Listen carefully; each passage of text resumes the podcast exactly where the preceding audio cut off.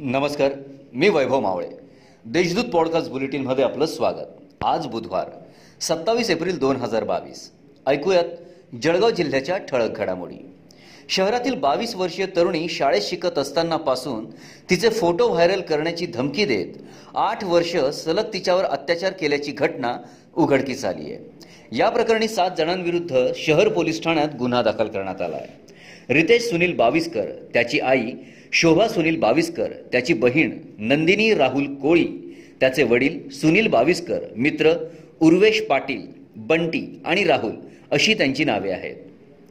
जळगाव तालुक्यातील विदगाव ते कोळन्हावी रस्त्यावर पायी जात असलेले नामदेव श्रावण साळुंके या मजुराला दुचाकीने धडक दिल्याची घटना नऊ रोजी घडली होती.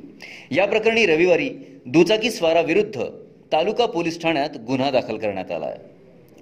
जिल्ह्यातील वाघांचा अधिवास हा अत्यंत महत्त्वपूर्ण असून थेट गुजरात आणि सह्याद्रीपर्यंत आणि दक्षिणेकडे अजिंठा घाट आणि गवताळा अभयारण्यापर्यंत जळगाव जिल्ह्यातून वाघांचा संचार मार्ग आहे.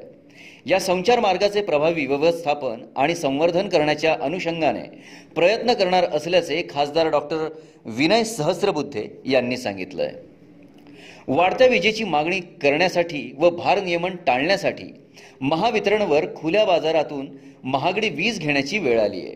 तर दुसरीकडे अनेक आकडे बहाद्दर बिनदिक्कतपणे विजेची चोरी करीत असल्याने त्यांच्यावर कारवाईसाठी महावितरणने धडक मोहीम हाती घेतली आहे.